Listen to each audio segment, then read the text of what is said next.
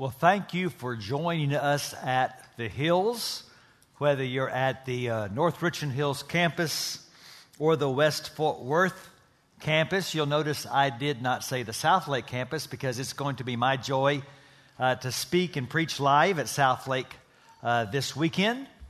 And I'm looking forward uh, late in September to preaching live at West Fort Worth campus because they're going to two services soon, and I'm looking forward to being there on the day that that begins. The truth is, I'm happy to preach anywhere because, as you know, uh, the last several weeks I have been gone, some uh, as a son and then as a father. Last weekend, my wife and I took our youngest to Abilene Christian University and we left him there, and uh, he's doing fine, and we are in therapy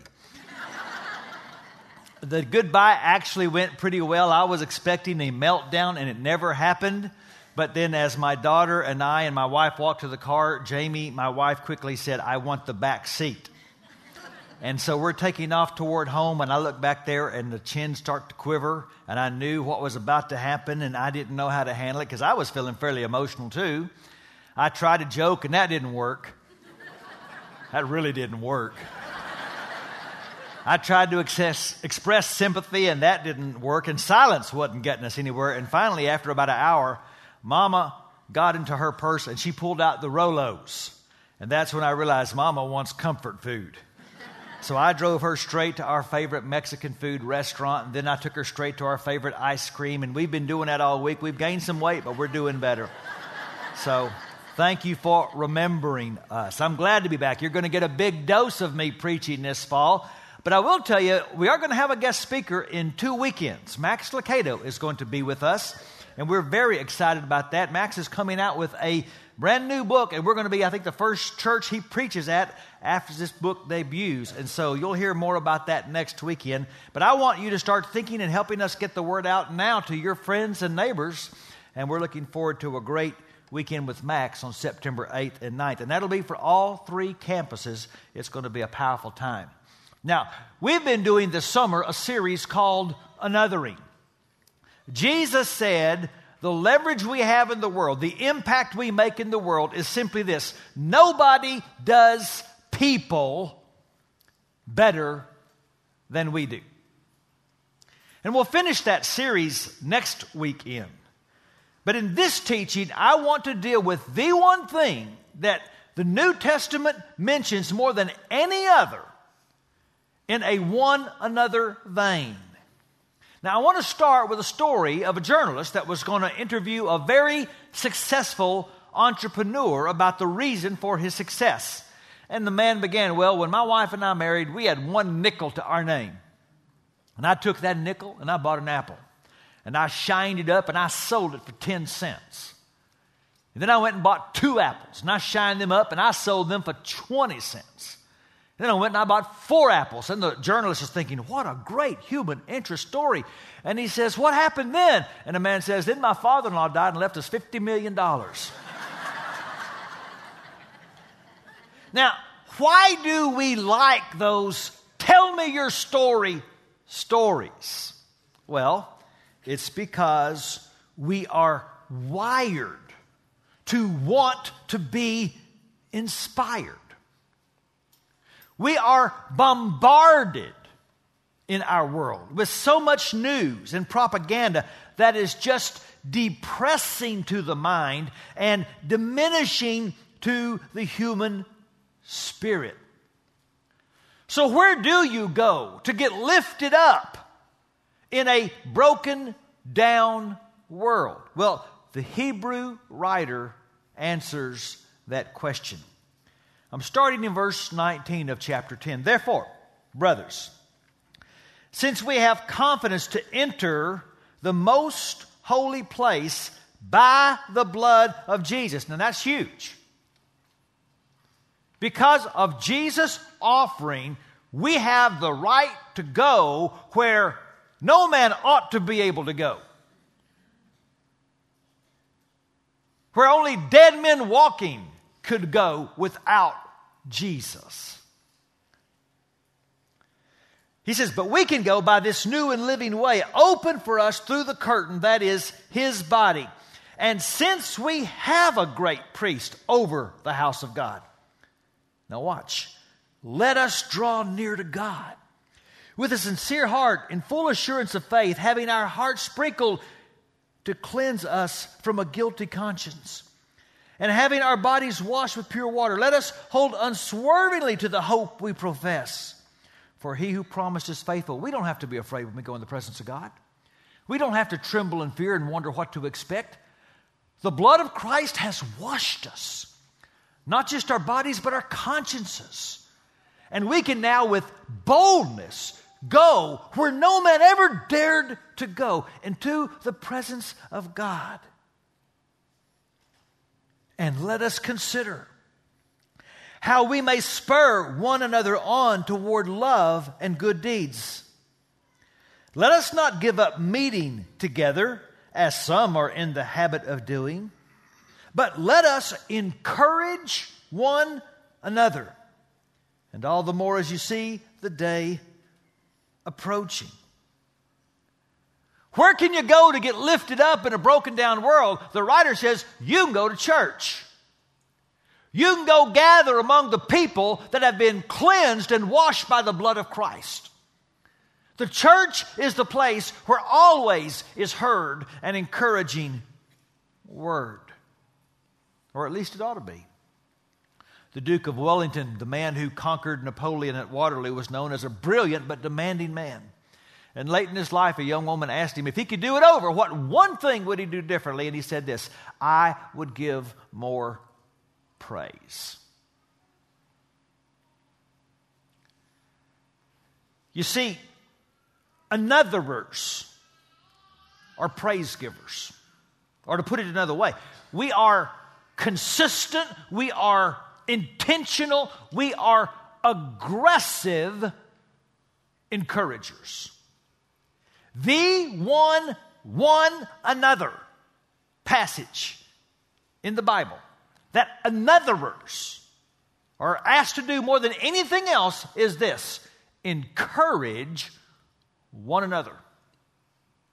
When the people of God gather, the people that have been washed by the blood of Christ, the people that can go into the presence of God, when we get together, always is heard an encouraging word. That word that is translated encourage is found 109 times in the New Testament. You think maybe someone's trying to make a point. Now, it literally means to come alongside. And it's used to describe all those things you do and say that inspire and build up other believers. So to encourage is to share an intentional expression to help somebody grow up in their walk in Jesus Christ. It's all over the Bible. Paul in Acts 14 says they preached the good news in that city. They won a large number of disciples. They returned to Lystra, Iconium, Antioch, strengthening the disciples and encouraging them to remain true to the faith. We must go through many hardships to enter the kingdom of God, they said.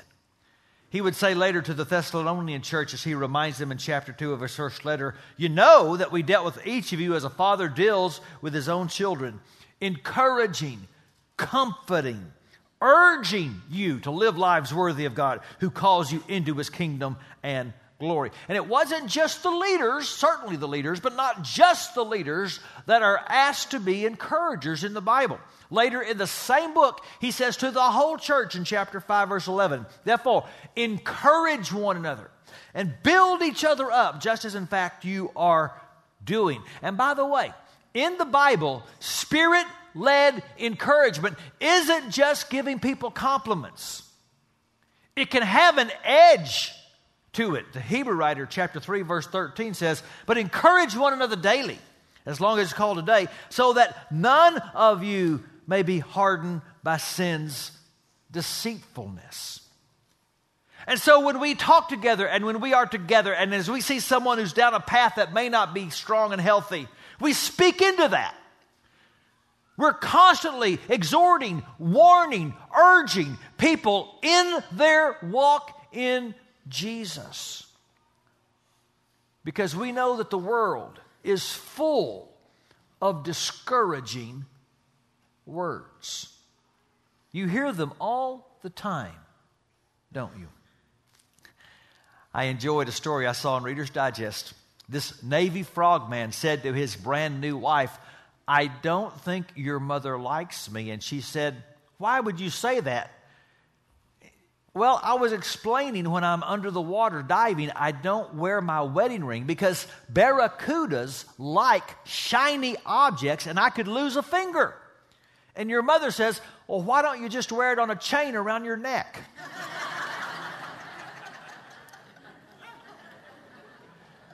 I don't have to tell you the world is full of discouraging words. One of the chief purposes of the Christian assembly is mutual encouragement. To come, to worship, to get up, to leave, to never speak to someone, to never ask how someone's doing in Christ, to never say anything that would help anybody is not why this moment is important. We can worship God in our closets. We come together to encourage. So, what will encourage encouraging?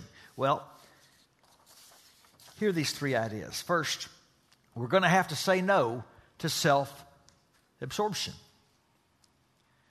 Because we know that the flesh just gravitates to an it's all about me perspective. But that inspires no one, does it? We are inspired by stories when somebody puts we ahead of me. For example, do you remember just a couple of weeks ago in the Olympic Games in London? And the American 4x400 team is racing in the preliminaries. And you might remember this picture of this young man. His name is Manteo Mitchell. He was running the first leg. He's 200 meters into a 400 meter race, and he hears a pop, and his leg breaks. Not cracks, not fractures, it breaks. And he's got 200 meters to go. And here's the amazing thing this is the prelims, if they make the finals, he's not going to be on the team. He is running to help somebody else win the medal.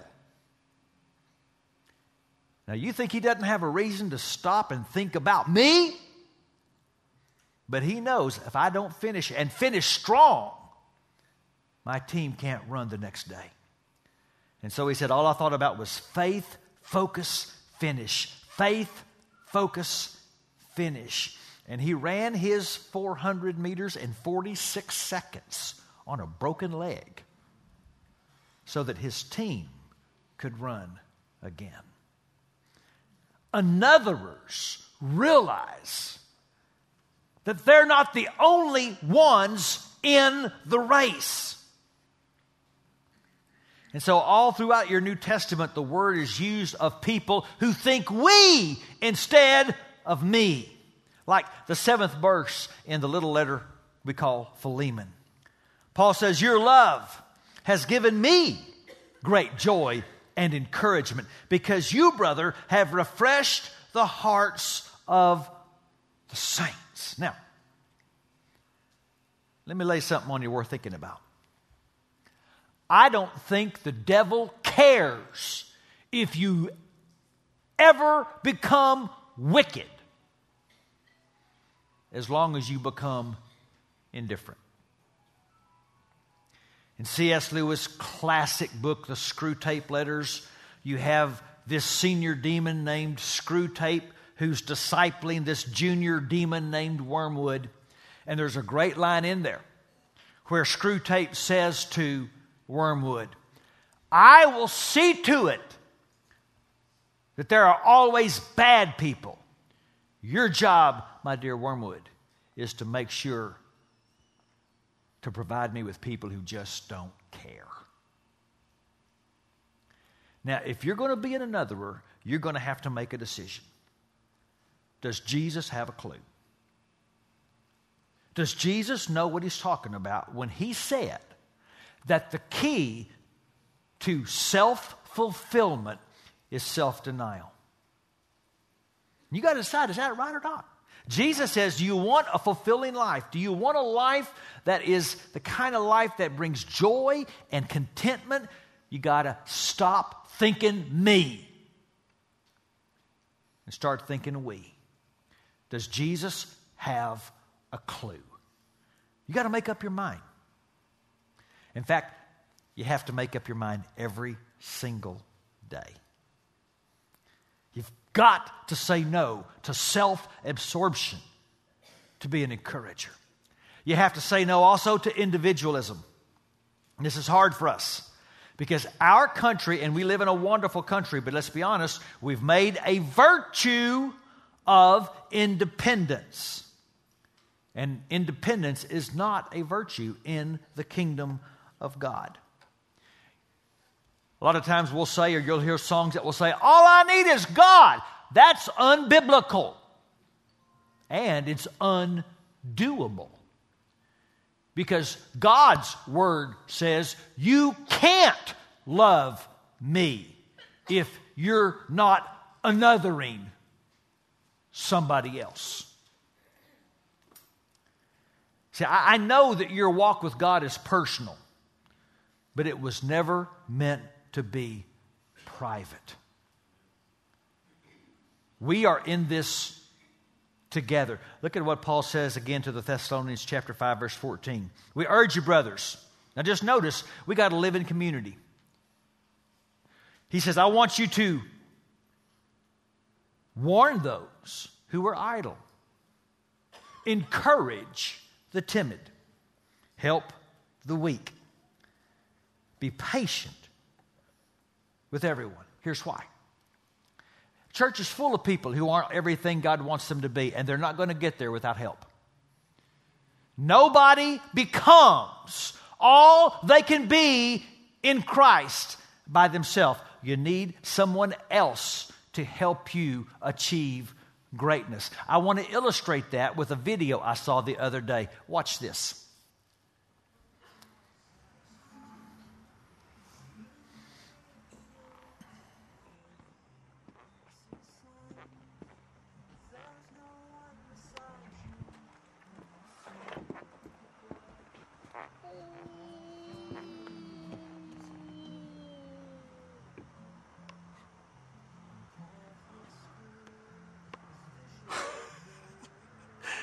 Jimmy. Hi. What are you doing? Huh? I'm getting my tooth out. And how are you going to do that? Join the rocket. You're going to fire a rocket off? Yeah. And the rocket's tied to your tooth? Yeah. All right. You ready for this? Yeah. Okay. You got to push that button really hard till that lights up. And then when it lights up, you have to push that one. Okay, you ready? Go.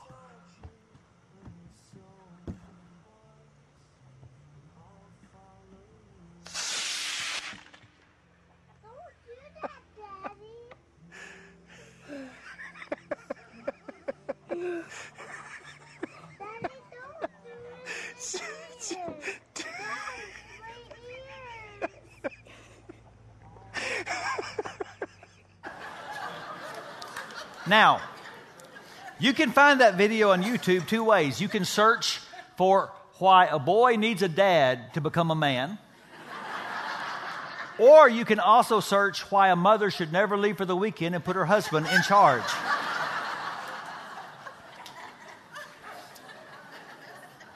Whether that was wise or not, does that young man ever have the courage to do that without someone with him? Here's the point every significant thing I've ever done in the kingdom of God, I can look back and point to people and say, if not for them, it wouldn't have happened. That's why Christian gatherings are so important. That's why the small groups that we talked about earlier in the service are so important. Uh, there's a brochure on every campus of the different groups we have that are helping people who need help, who want to be more than they are who want to become what Christ wants them to become. And you can't do it by yourself. If you aren't in one of these groups, I want you to at least get a brochure and know about these groups and get the word out. We all need each other. You all need a group. I can practice faith in isolation. You know that. I can practice hope in my closet, but I cannot practice love without a family. Now, you can be an introvert. I'm an introvert.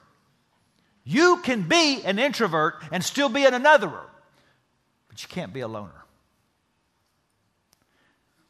Anotherers encourage community. And anotherers come to community in order to encourage. You've got to say no to individualism. And finally, to cheap grace. Now, remember the context of our Hebrew passage. It's through the blood of Jesus that we are able to enter into the presence of God. We've been made holy by his loving sacrifice. And what he is saying in that text is that then encouraging is a way we respond to this incredibly encouraging gospel. We behave the way we behave because we believe what it is that we believe. And we believe grace is free, but we do not believe grace is cheap. Grace does more than just forgive our sins. Grace forms a new kind of people. Look at how verse 24 reads from the Living Bible. In response to all he's done for us, he's cleansed us. He has given us access into the holy place in response to this. Let's outdo each other in being helpful and kind to each other and in doing good. I read recently about a man, 71 years old, named Michael Nicholson. He just received his 29th college degree. He lives in Kalamazoo, Michigan. So, what did he do? He started working on degree number 30. And one of his own professors admitted that he has no intention of doing anything with all of this learning except going to school some more. He said, Michael doesn't want responsibility, he just wants to study. I'm concerned, especially here in the West, we've created a way to, quote, follow Christ, where all we do is promote chances to study where we sit in lines and we go to conferences and we go to bookstores and we read and we write and we study. But at what point does the gospel become not just something you study, but something that transforms how you act? Grace affirms the worth and the dignity of every single human being. The gospel won't let me give up on anybody. And it calls me to try to build up everybody.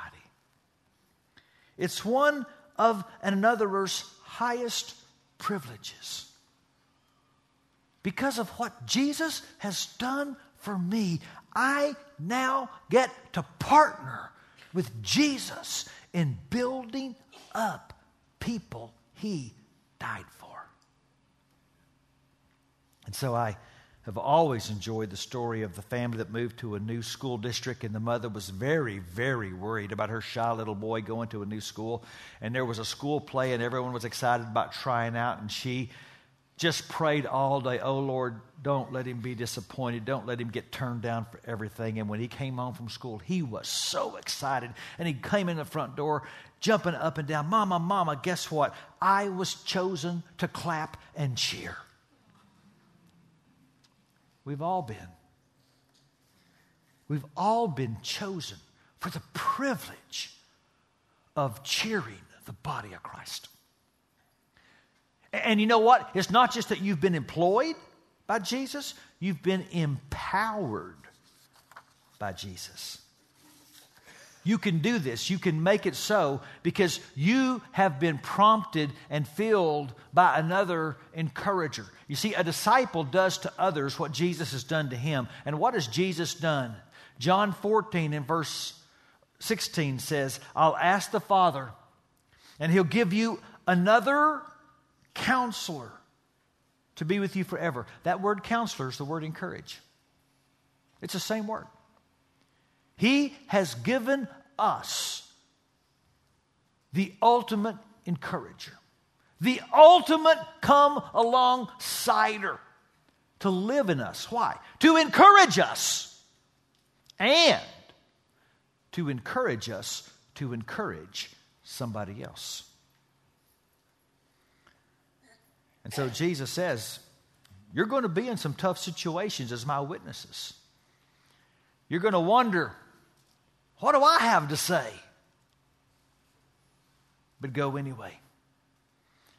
And my encourager will give you the words to speak. And based on that promise, for 30 years now, I have found myself regularly walking into situations where I didn't know what to say, but I knew that the Holy Encourager would give me words. That happened just recently when I went to Cook's Hospital to see little Alex Wells. A lot of you are wearing the orange bracelets. What do you say to a three year old boy battling leukemia? But it was just such a joy to spend time with him.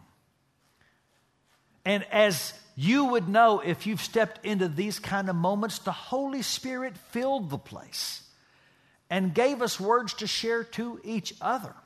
You know, the beautiful thing about the Holy Spirit and stepping out in faith, the serendipity is as you step out to encourage people, you find yourself getting more encouraged than what you gave yourself. Here's a little boy, three years old. He's had countless chemo and radiation treatments. The medicines make him so sick, sometimes they have to change his beddings nine times a day fevers of up to 107. In isolation now for over two months. Rash, painful, covers almost every part of his body. And the other night, when his grandfather says, Alex, let's say our prayers for bedtime, Alex says, let's be sure to pray for all the other kids too. That's anothering. Oh, and I've got some good news. Friday, Alex got to go home. Now, keep praying. The 100 days is not over. We're still praying fervently that the bone marrow transplant was effective, but he was able to go home. And I say again, when you step out in faith, believing that the sweet Lord that gave you the encourager, will use you. Not only will you give encouragement, but you will receive it. It is one of the highest privileges of being an anotherer. There's a verse in Colossians chapter 4, verse 8, I sometimes try to write my name in on.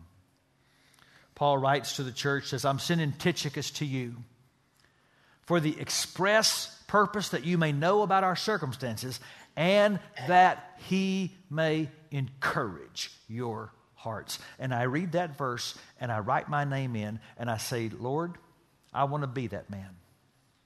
I want to be the man that you can trust to send for the express purpose that you can trust me to encourage someone's heart. And I want you to make yourself that available to God. And so, every campus now, I'm going to ask you to bow your head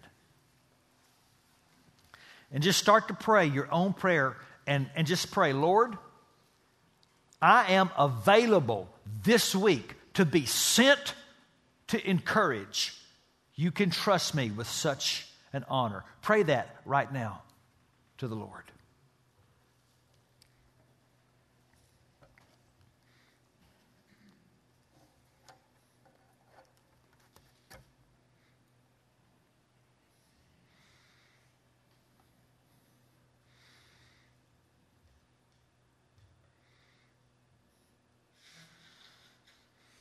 Oh God, you're hearing our hearts all across the city on three different campuses. People are praying, wanting to be part of an army of encouragement this week. Thank you for the gospel. Thank you for Jesus who, who opened a way, who washed our hearts and our souls even now, talking to you, the very privilege we have to talk to the Holy of Holies is because of the gospel. We want to do more than just study the gospel, we want to live it out, we want to step into the gospel. And that means, God, we're making ourselves available right now, this week, to encourage one another. Give us a clear leading and prompting, and we are already saying yes before it comes. In Jesus' name. Amen. You see, there's no story like our story.